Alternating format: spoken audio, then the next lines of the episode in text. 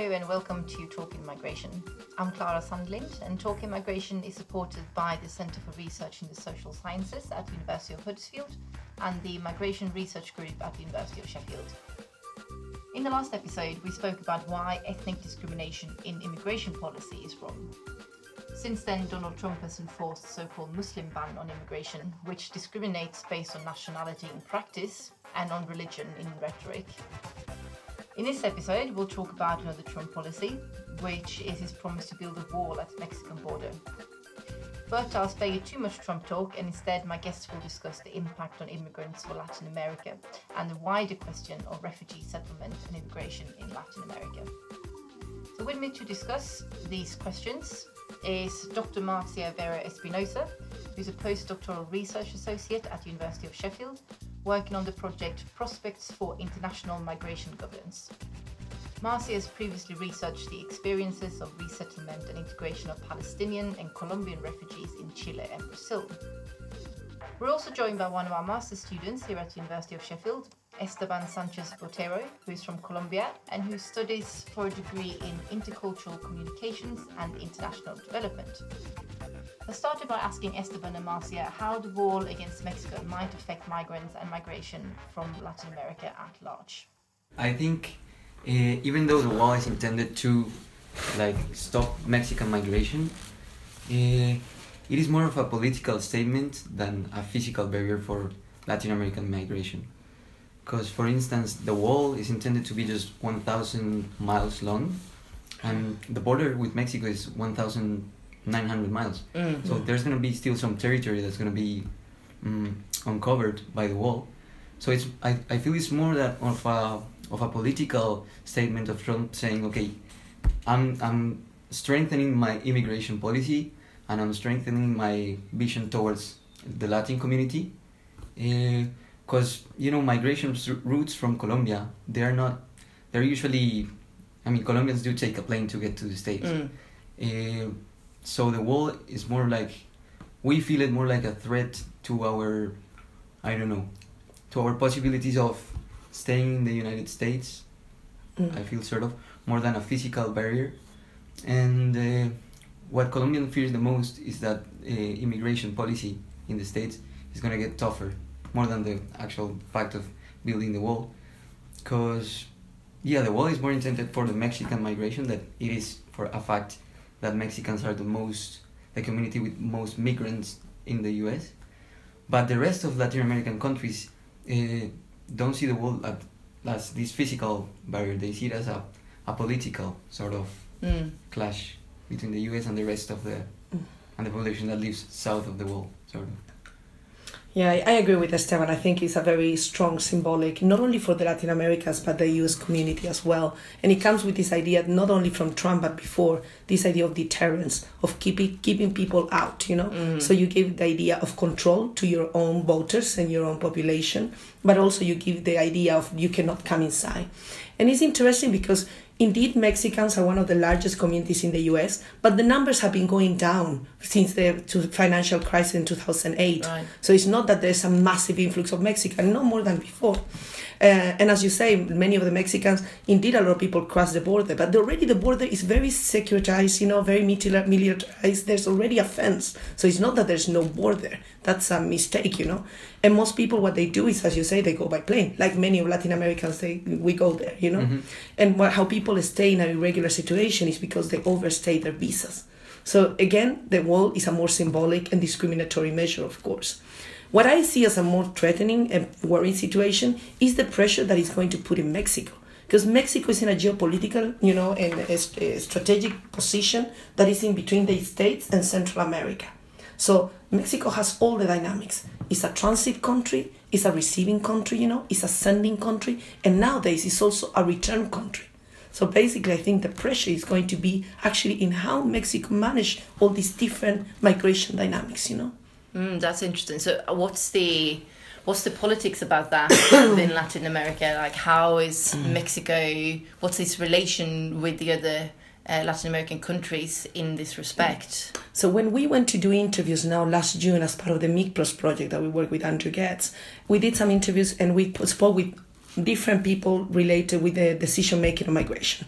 Some of them working with the US, you know, and making sure that the Mexican communities were okay there, but also some working with Central America and what they call the Northern Triangle, you know, Honduras, Salvador, Guatemala, etc., where people is fleeing because of like a strong violence in those in narco traffic as well. So what happened is many of these people was trying to cross through Mexico to reach the United States but crossing Mexico is very dangerous, and they cross what they call La Bestia, which is this massive train, you know, that you have to jump on right. and try to cross entire Mexico. But it's super dangerous because within Mexico, there's gangs taking advantage of these people. So they're like uh, one of the policymakers we were talking there. He said that the, the, the Bestia is divided in three sections. The first one, they steal everything you bring with, you know, like all your belongings, everything you brought from your country. The second one, they might put you to work. They might try to, you know, rape if you're a woman. It's very vulnerable in terms of rights of people trying to cross by the train. So many of them, they realize they cannot reach the, United States and they stay in Mexico, which wasn't their intended destination. Mm. So now Mexico, what they were trying to do, they launched a new migration law in 2011 and the law has been working it was in the making for many years you know they were trying to work in a new law that was respecting human rights but also trying to manage migration. And there were no, there was no political consensus because in Mexico, of course, immigration wasn't a priority at that time. And what happened is that at the beginning, I think it was 2010, um, they found 70 people dead in, in, in the north of Mexico. And they were all killed by one of these gangs, one of the narco traffic uh, gangs in north of Mexico. And all of them were immigrants from Ecuador, from Honduras, from Central America in general, you know. And it was a massive amount of people dead that they found, and all media, you know, uh, reported that, and people knew about that. And that was the trigger that pushed for a new migration law. And when was that? Huh? Was that 2011? I think the, the law came out in 2011, right. the new yeah. migration law. Mm. And the law wasn't perfect, so when you speak with people, they say we could have done better, but the circumstances push us to have a legislation now. What happened after, despite that the government of Peña Nieto is not well received by the public, you know, uh, what organizations and NGO working in Mexico valued is that they had the law and they were working with different legislations to strengthen the law and make it better. But what they managed to do is create like a national development strategy. And within the national development strategy, migration had its own strand.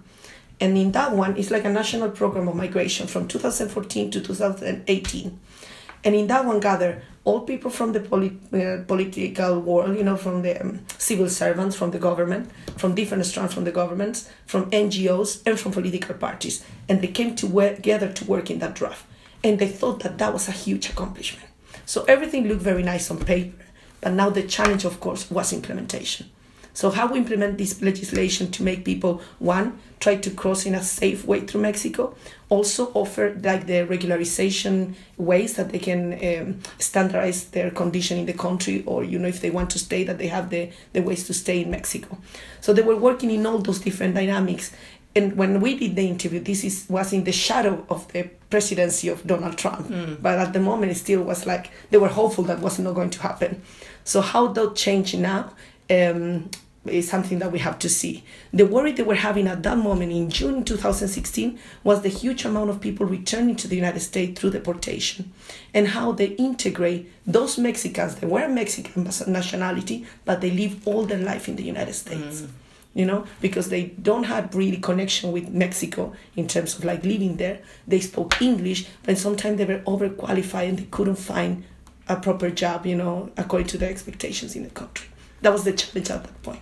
That's really interesting. Mm. I was just. Oh, did you want to add something? Sorry. I was gonna say. I think it's the same thing with Colombia. You got a lot of generations that now are sort of U.S. born and bred, mm. and bringing those generations back to Colombia would be a huge challenge. Like to integrate them to Colombian culture and try to, I don't know if reculturize is the word, but you know try to adapt them back again. It would be like a massive challenge for the Colombian authorities.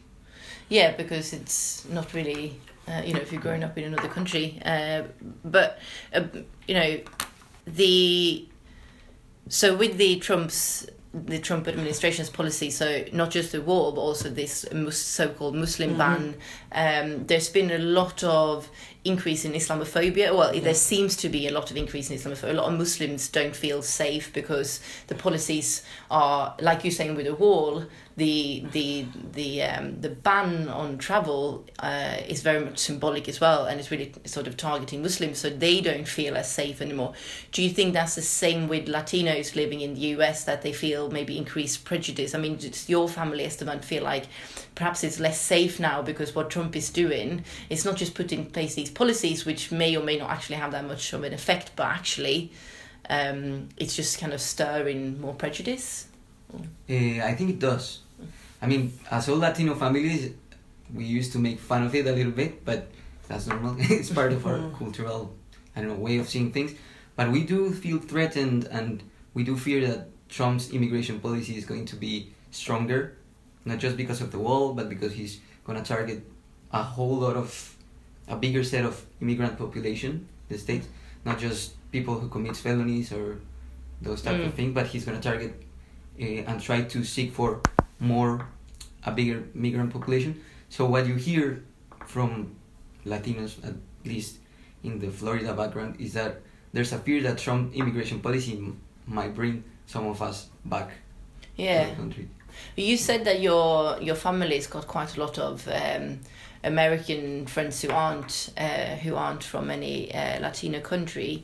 Do they feel like their attitudes towards them are changing now? Do they feel like you know just the way they are perceived by other Americans is perhaps changing because of this sort of heightened rhetoric? Mm, it's interesting. I think Florida is like a an isolated case because they sort of got used to Latino immigration and it's a state that interacts with Latino communities a lot.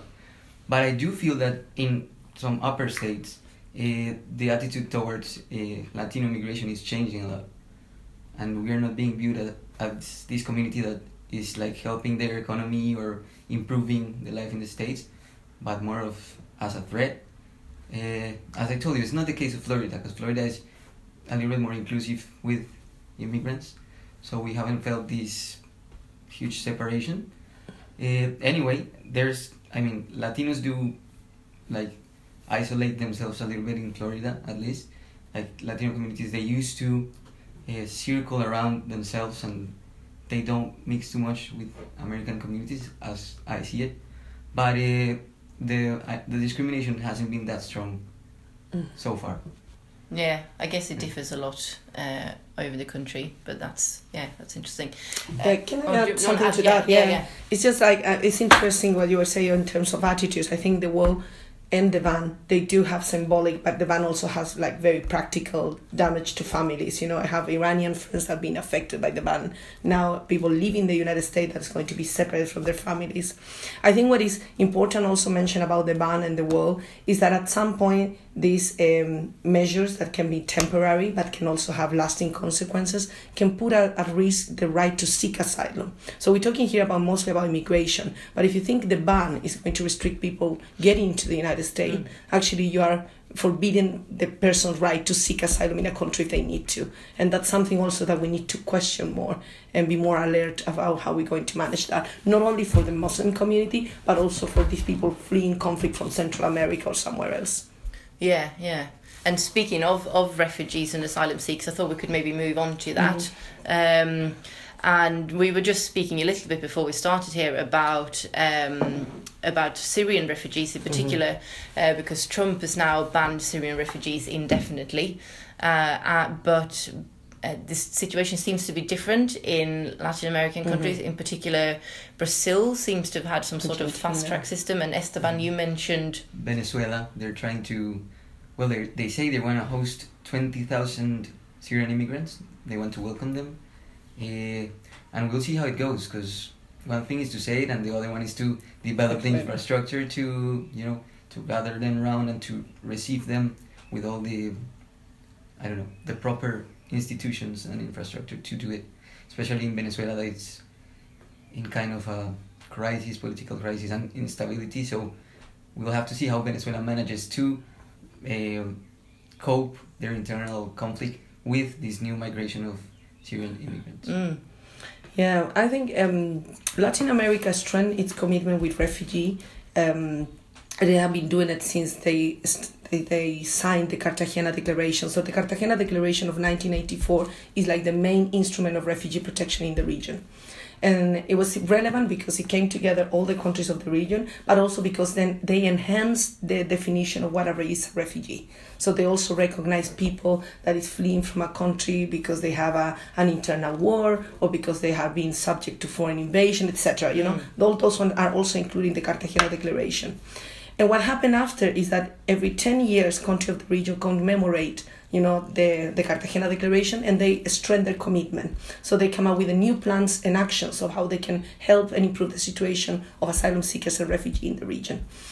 And and this came for different reasons. One because many of the countries came out from dictatorship regimes so they wanted to show that they were very good partners in the international community. And they also they wanted to give back the you know and kind of return in terms of gratitude what other countries did for their own citizens you know that's kind of the explanation why there was so much emphasis in, in strengthening this refugee protection all this was firstly aimed for the refugees within the region but Latin America has very strong ties with Arab community. We have one of the largest Palestinian communities living in Brazil and Chile since like the 19th century when they start to arrive.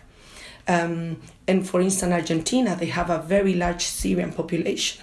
And there's also a lot of Argentinians living in Syria historically, you know. So when the Syrian crisis started, Latin, uh, started, Latin America said that they wanted to commit, they wanted to help.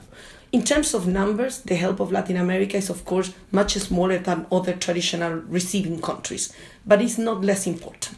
One, because it told us, tell us about, a little bit about like South-South cooperation and how countries of Latin America can help in other regions in problem.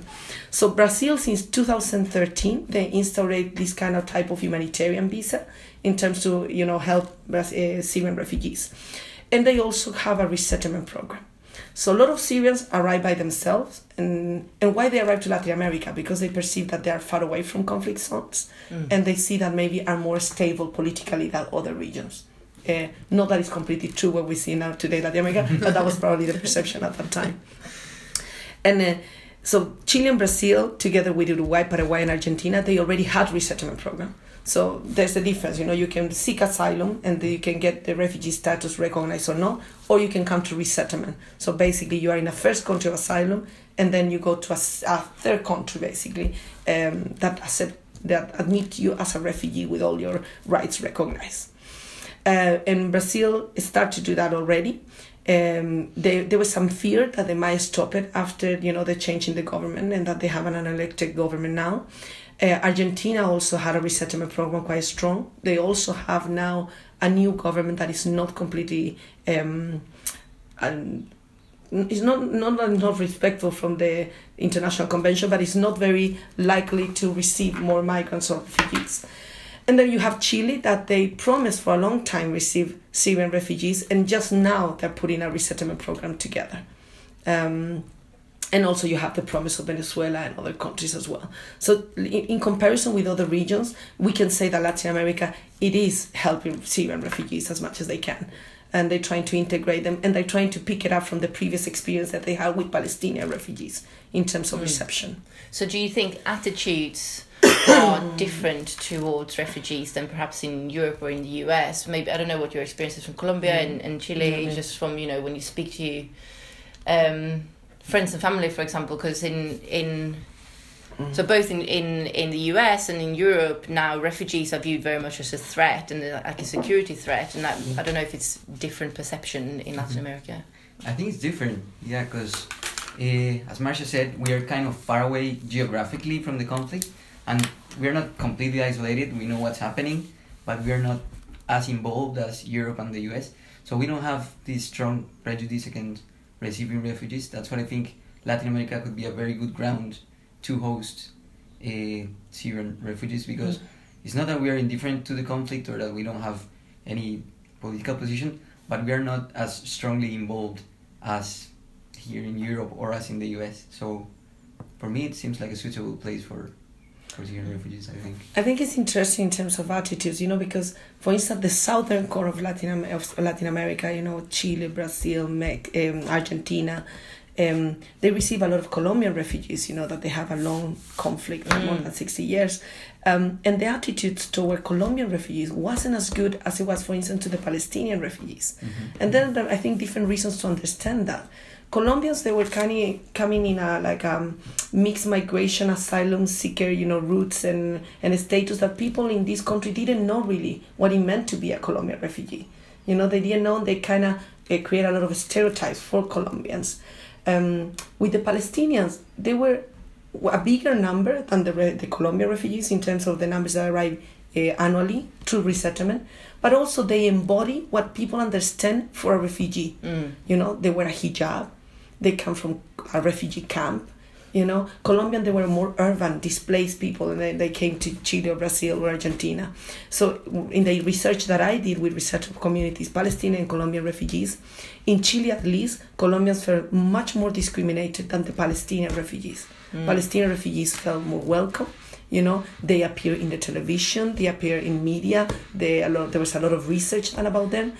Instead, Colombians they were more silenced. They don't talk about them in the media. Only when they talk about them in together with a larger migrant population. So it, with, I think with the Syrians can be quite similar in a way. They embody what people in Latin America understand what is a refugee. More in a, it kind of is a victimization kind of point of view, you know. Uh, but there's of course some security concerns, like elsewhere. Not not as much, I think, from the population itself, but from the government. Right. So that's why resettlement is also attractive because in resettlement is the government together with the UNHCR and the NGOs that go and interview the families before they arrive to the country. Yeah. So, are there a lot of um, Middle Eastern refugees or asylum seekers who uh, who seek asylum outside of the resettlement programs? You mean in Latin, in Yeah. Latin America? Yeah, of course. Yeah, we Yeah. have. Um, I think until the beginning 2000, and actually maybe not until five years ago, Colombia was the largest refugee community within the region. Yeah. Um, So it's more the internal. It was the most Yeah. internal, but not only. There was a small numbers. I don't know because people also been smuggled. So, for instance, the first story that I covered of refugee back in 2004 was two guys from Sierra Leone that they jumped in a boat in Sierra Leone and they didn't know where they go, they, they were going. They just jumped from the boat when they arrived close to Chile because that was the piece of land that they saw. It's not that they wanted to get to Chile, you know. That's what they were, getting because the boat stopped there. And they jumped from the boat and they swam to land and they were like, "We want to seek asylum." And in Chile, we're like, "What do we do with these guys?" You know, we didn't even know that much about what to do, and we had a very poor legislation at that time. So many people arrive to Chile maybe without knowing, or because they are smuggled, you know, uh, into Brazil, etc. So you have a, a population coming from RDC, for instance, or from Senegal, or at some point from other African countries, and they have been, you know, requesting refugee in Chile, and Brazil, and Argentina, etc. The same with Afghan refugees at some point, and Iraqi refugees. It's a smaller population, but they have been seeking asylum in Chile, Brazil, Argentina, Uruguay, Paraguay, etc. But the main population has been, for instance, Colombians now, and before were Peruvians. Peruvian, one of the largest refugee groups in the 90s, and then were the Colombian refugees. Yeah. Uh, and you mentioned already that the attitudes towards those different um, different refugees are quite varied. So that's interesting. And also, I guess you, uh, in addition to refugees, there'll be a lot of other uh, migrants. So I don't know if the attitudes are different there. Well, that's an interesting thing, and you can put in comparison with Trump. Um, I'm Chile, so that's what I'm drawing a lot of examples from Chile. You know, we have el- a presidential election next year, and a few, I think last month, one of the candidates played the immigration card. It's not a card that you play that much in Chile. There are more pressing issues, but he came out in media saying that all the you know robbery and high end delinquency and um, and, and bad behavior was because of immigrants and that created a massive reaction. Mm. What he tried to do is pick it up the discourses of Brexit, you know, of Trump in the United States, and kind of put immigration at the forefront of one of the pressing issues for Chileans. Uh, and it happened the same. You know, a lot of people pick it up that car and they think, yeah, because there's so much immig- so much more immigrants, that's why we have less jobs. That's why because the quality of life has gone down, etc. But also create the other movement. People say, okay, you cannot play that card in Chile. You know, we do have more immigrants, but actually Chile is part of one of the OECD countries, and we have, I don't know, I think I think it's not even 10% of migrant population. I think it's like the 3% Mm. of the total population is migrant, which is very low, you know. It's not even as high as the rest of the countries. Has it increased migration? It has. Um, one, because Chile, Brazil, Argentina have done quite well economically and they are quite stable. So migrants from other parts of the region have come to Chile, Brazil, and Argentina to pick up work. So Peruvians, Bolivians, you know, people um, from Colombia, from Venezuela now, uh, and from Central America, and also a large population from Haiti that came after the earthquake. Um, not even before I think, but after the earthquake, there was a massive displacement of Haitians into Latin America. Some of them went to Brazil, and many of them also have gone to Chile. So what happened now is that we have, of course, more diversity of population of what we had before. All of us in Chile look like me. We are a mixture between indigenous population and Spaniard, Spaniards that colonized us. You know, we have brown skin, but we had a very lack of other population. And now you go to Chile and you see more people. So attitudes is mixed. You know, some people say that this is good, that this opens us to globalization and to the world, and we should be able to, you know, welcome people. Other ones say that no, that things are under control. So you see that how the speeches are being reproduced as well, in line with what happened in other countries. Mhm. I think Colombia, the issue of migration is not as big as in Chile because, as you say, Colombians tend to go to Chile very often. but uh, what we're having now in Colombia is a huge uh, wave of Venezuelan immigration because uh, because of the conflict in Venezuela, we're getting a lot of uh, newcomers to the cities, to the rural areas. So we're trying like to put this into the agenda and to make it a, a priority now because Colombia has been focusing in lots of other stuff in our armed conflict and and we do have more migrants than incoming migrants. I don't know Yeah. if that makes sense. Yeah. But yeah, we, we are not used to migration, so we still have a lot to work in how to develop migration policies and how to welcome uh, these newcomers from Venezuela. So we're still struggling, still looking for ways to uh, like to enhance our migration legislation in Colombia. Yeah. One thing that is interesting is that, I mean, Europe in a way been through, uh, at least Sweden, where I'm from, been through the same. You know, going from being an immigration country Mm.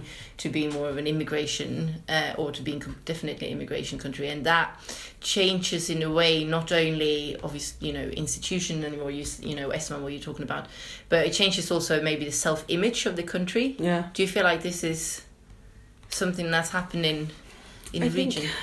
If you think in terms of migration, um, Chile, Brazil, Argentina, again, the southern the southern corner of Latin America Mm. is uh, has they have been implemented a lot of neoliberal policies, which you know included open markets and open themselves to the world. So you know one of the things that you do when you open with globalization is that you not only move goods or services, you need to move people. You know, so they were good for that. So they like it the, what they call the high skilled migrants or Yeah. the good migrant is against you know is against the bad migrant, the ones that are poor skill, or actually they're the ones that come to do the jobs that none of the Chileans, Brazilians, or Argentinians wanted to do. Um, that happened for sure, you know.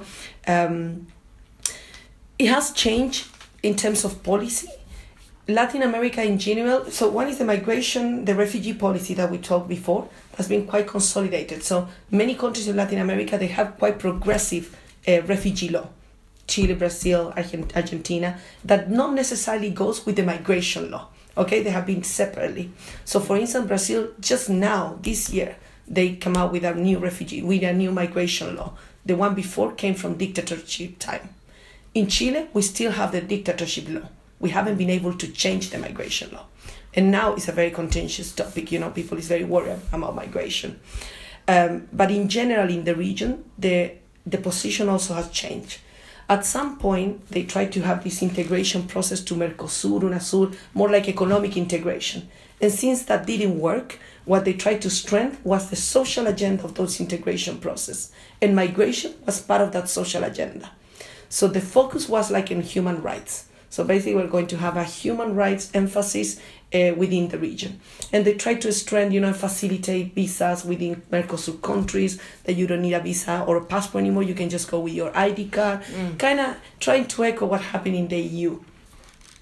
The chief now is, and this maybe echoes what happened in, some, in other parts of the world, is not that much measures of deterrence as we see in other regions, but really, really like um, um, an emphasis in control and management. So basically, to know who is moving through the region, how they're moving, and how are they regularized, if they're regularized or not.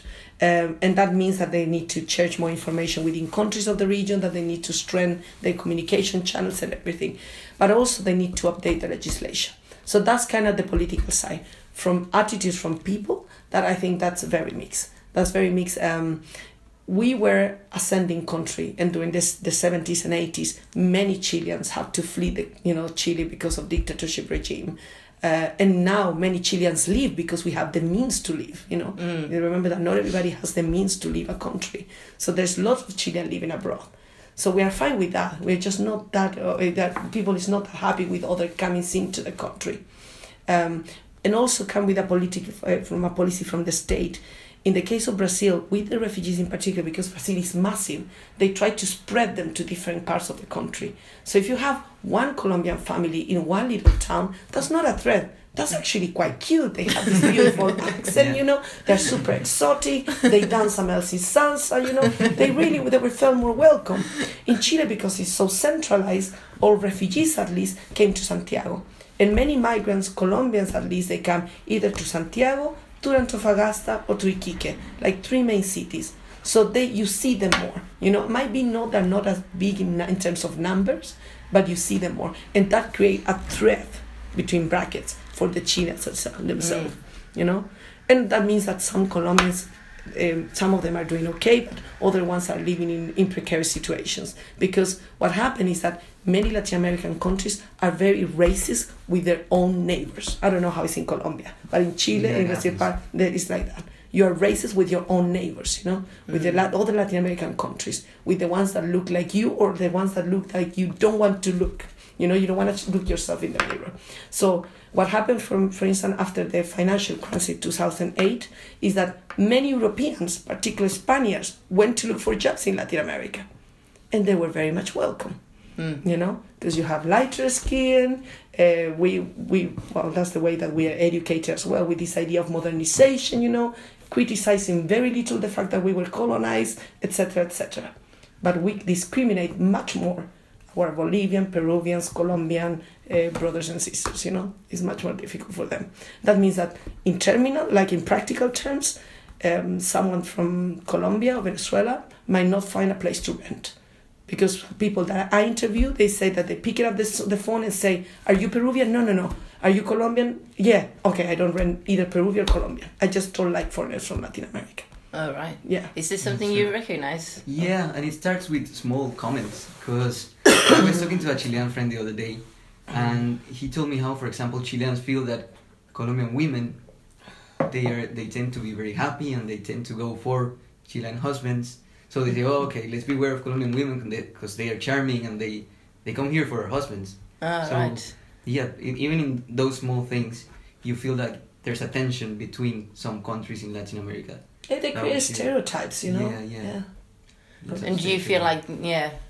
Why do you think that is? Because I, I guess in Europe it's. I mean, there's stereotypes between sort of east and west, Mm. but within those regions, there's not. I mean, of course, there's France and the UK, but it's. I don't know how real it actually is, but Mm. um, you know, like where I'm from, Scandinavia is very much you know the opposite. That you are. I mean, there's basically well, not anymore because of. Uh, because of the borders now to prevent refugees, but otherwise it's pretty much been open borders between the Scandinavian countries mm. for for sixty years or something like that, and no one's really had any problem um, Yeah. with it. So that seems to be a big contrast. Yeah, I think in Latin America is I don't know how it's in Colombia. I am speaking from the case of Chile. Um, I think it's a way that we are educated as well. You know, when you look at the national curriculum when you go into school, they teach you this the history. Like for instance, uh, South America or Lat- or America in general was discovered, not that it was colonized. So they Mm. sell you this idea of modernization that I think is very strong in our minds, and we look it up up to Europe, the United States, you know, and we appreciate very little what we have within our own region. I'm not saying everybody, this is a generalization, but in general terms, um, we look down to other communities that come to our country. So, for instance, Argentinians might do it with Chileans, they do it with Bolivians, Chileans do it with Peruvians, with Bolivians, and now with Colombians. You know, I don't know in the, in the case of Colombia, maybe they Yeah, do it with do the same Ecuador. You know, and, and yeah, especially with the, the closest neighbors, like people from Panama, from Venezuela, we tend to otherize them a little bit or stereotype them. Yeah. And it's, yeah, I think it's an education issue. Like if we had this, for example, EU model of integration and more friendly view towards people from other countries, like It's not worked uh, so well in this country though. Yeah. no. Yeah. but I see your point. Yeah. yeah, maybe further down it's working better. Yeah, but it might happen. Maybe this idea of the wall might strengthen our sense of like community within Latin America. Who knows? Hopefully, you know, it, might happen as well. But but they create a lot of stereotypes that affect people's daily lives. You know, Yeah. in terms of Colombians that they are narco traffickers. They are I don't know all these things that really in people's daily life when you interview Colombians, migrants, or refugees in Chile affect them. You know, because Yeah. they don't want to feel like that. They don't feel like that you know and it's, they're being stigmatized for a conflict that they were affected by but not that they were part of Yeah. so it kind of yeah i think it has repercussions. The things that we say and that we don't think about it have repercussions someone else in the daily life. Just to finish this discussion on a slightly well slightly different note slightly similar about the integration of uh, refugees uh, in particular. So this is obviously a big discussion Mm. within europe um, and some refugees i mean some refugees struggle because they don't actually well if they're asylum seekers they don't immediately get sort of access uh, rights to work. Uh, but also many might struggle for uh, for other reasons. So how well are refugees integrated into sort of labor market and um, just, you know from an economic perspective as well how well do refugees do uh, when they come to countries like Brazil or Chile or Argentina. I think the legislation has advanced a lot in the last, I don't know, 15 years. So when I started doing research on refugees in Chile in 2004, uh, there was no legislation, so, and people could be in a state of limbo for more than two years, waiting to get a decision on their, you know, the application to get the refugee status recognized, and they didn't have work permit. So it was a very precarious situation. That improved now, and with the current legislation, what we have is that they can apply for, you know, job permits, but also as soon as you get your status recognized, you get permanent residency, not even temporary. You get permanent residency, and that makes a huge change because also in Chile everything is related with your ID card. So you have a number that tells you who you are, you know? And before it used to be that refugees in Brazil and in Chile, their ID numbers said that they were refugees. and because we know very little about refugees, when you were looking for, for now applying for a job, they would say, "Oh, but you're a refugee. What did you do in your country that you have to run away?" So the understanding of what a refugee is, it was different. They thought they were doing something bad that they had to escape, not that they escaped persecution that changed now. There's been a lot of work from civil society and also from refugee organizations in Latin America that they have accomplished these little, you know, um, goals of, for instance, not having their name uh, associated to being a refugee. In terms of integration, it's interesting because from a theoretical point of view, we have very little discussion of what we understand as a region about integration of refugees. The discussion in terms of theory has been more in the United States, you know, traditional receiving countries, and Europe. In this way of understanding that it's a two-way process that the com- that the refugee community has to try to adapt, and the receiving country also have to adapt to them. What we know from Latin America, in a way, from empirical research, that there's a lot been done in Latin America, uh, from Brazilian colleagues like Liliana Lyra Jubilut, um, from Chile as well, Carolina Stefoni, Cristian Doña. There's a lot of colleagues writing from, you know, the experience of refugees and migrants in these countries. Um, what we know is that it's multi-actor and multidimensional. We know that it's not only the receiving community and the refugee because both of them are super heter- heterogeneous, you know. So refugees are all different, but also the receiving community is very different. You have, you know, a different social class, you have a lot of inequality, so it's more complex than that. Mm. That's actually my next project is trying to understand how we do how do we define and operationalize and actually how integration is experienced in Latin America because we know very little. That was a good question of me to ask then Exactly. yeah, that is a very good question. But it's interesting because I think depending on the, some refugees and depending where they are, um, when I interviewed for a previous project refugees in, in instance in Brazil, it was interesting that some Colombian refugees were doing better there than in than in Chile. Okay, because of what I say, the distribution was like there was a small family in a in one community. They managed to create a lot of networks. You know, they managed to find a job. Some of them rebuild their lives. In the terms of the Palestinian refugees, in Chile they were much much better than in Brazil. But then there was another factors to play the ones in Brazil tend to be older, you know, families that they have problems catching up with the language, you know, that they couldn't find a job, that they are not in age to work anymore.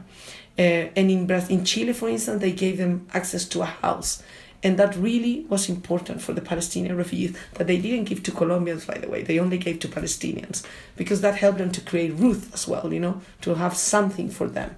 So I don't know, there was little differences. So I think the experience are varied in Latin America, and you can also you have the same with uh, refugees in Ecuador, for instance, or in Argentina. Uh, it will depend on where they are in the country in which city they are. And that's one important thing with Latin America now. One of the key actors in integration, with the little understanding that we have of it in terms of theory, is done by cities. There's a key role taken by cities in Latin American countries in terms of integration. So we might have a good legislation, but the problem is always implementations. And cities have been at the forefront of trying to do something about that. Mm. Interesting. Right, I think we might uh, finish. I was going to ask you in the end, Esteban, because you said that your family had only recently moved to the US from Colombia. Yes. Do you think now with, you know, these recent events that they will stay there or? Mm, they're planning to. They're kind of in this limbo of waiting for what's going to happen. Because, uh, you know, Trump has started to do a lot of things. He has been just in power for, what, two weeks or something? Mm. And he's already starting to move the whole spectrum. So they're planning to stay. They're fearing of what might come with the new legislation because it's gonna get definitely stronger. But uh, well, we'll see how it goes. this Trump phenomenon is changing, and we never know what we're gonna get. To find out more about Marcia Vera Espinoza and Esteban Sanchez Guerrero, and to listen to previous episodes, please visit our website talkinmigration.com. That was all for this time. Thank you for listening.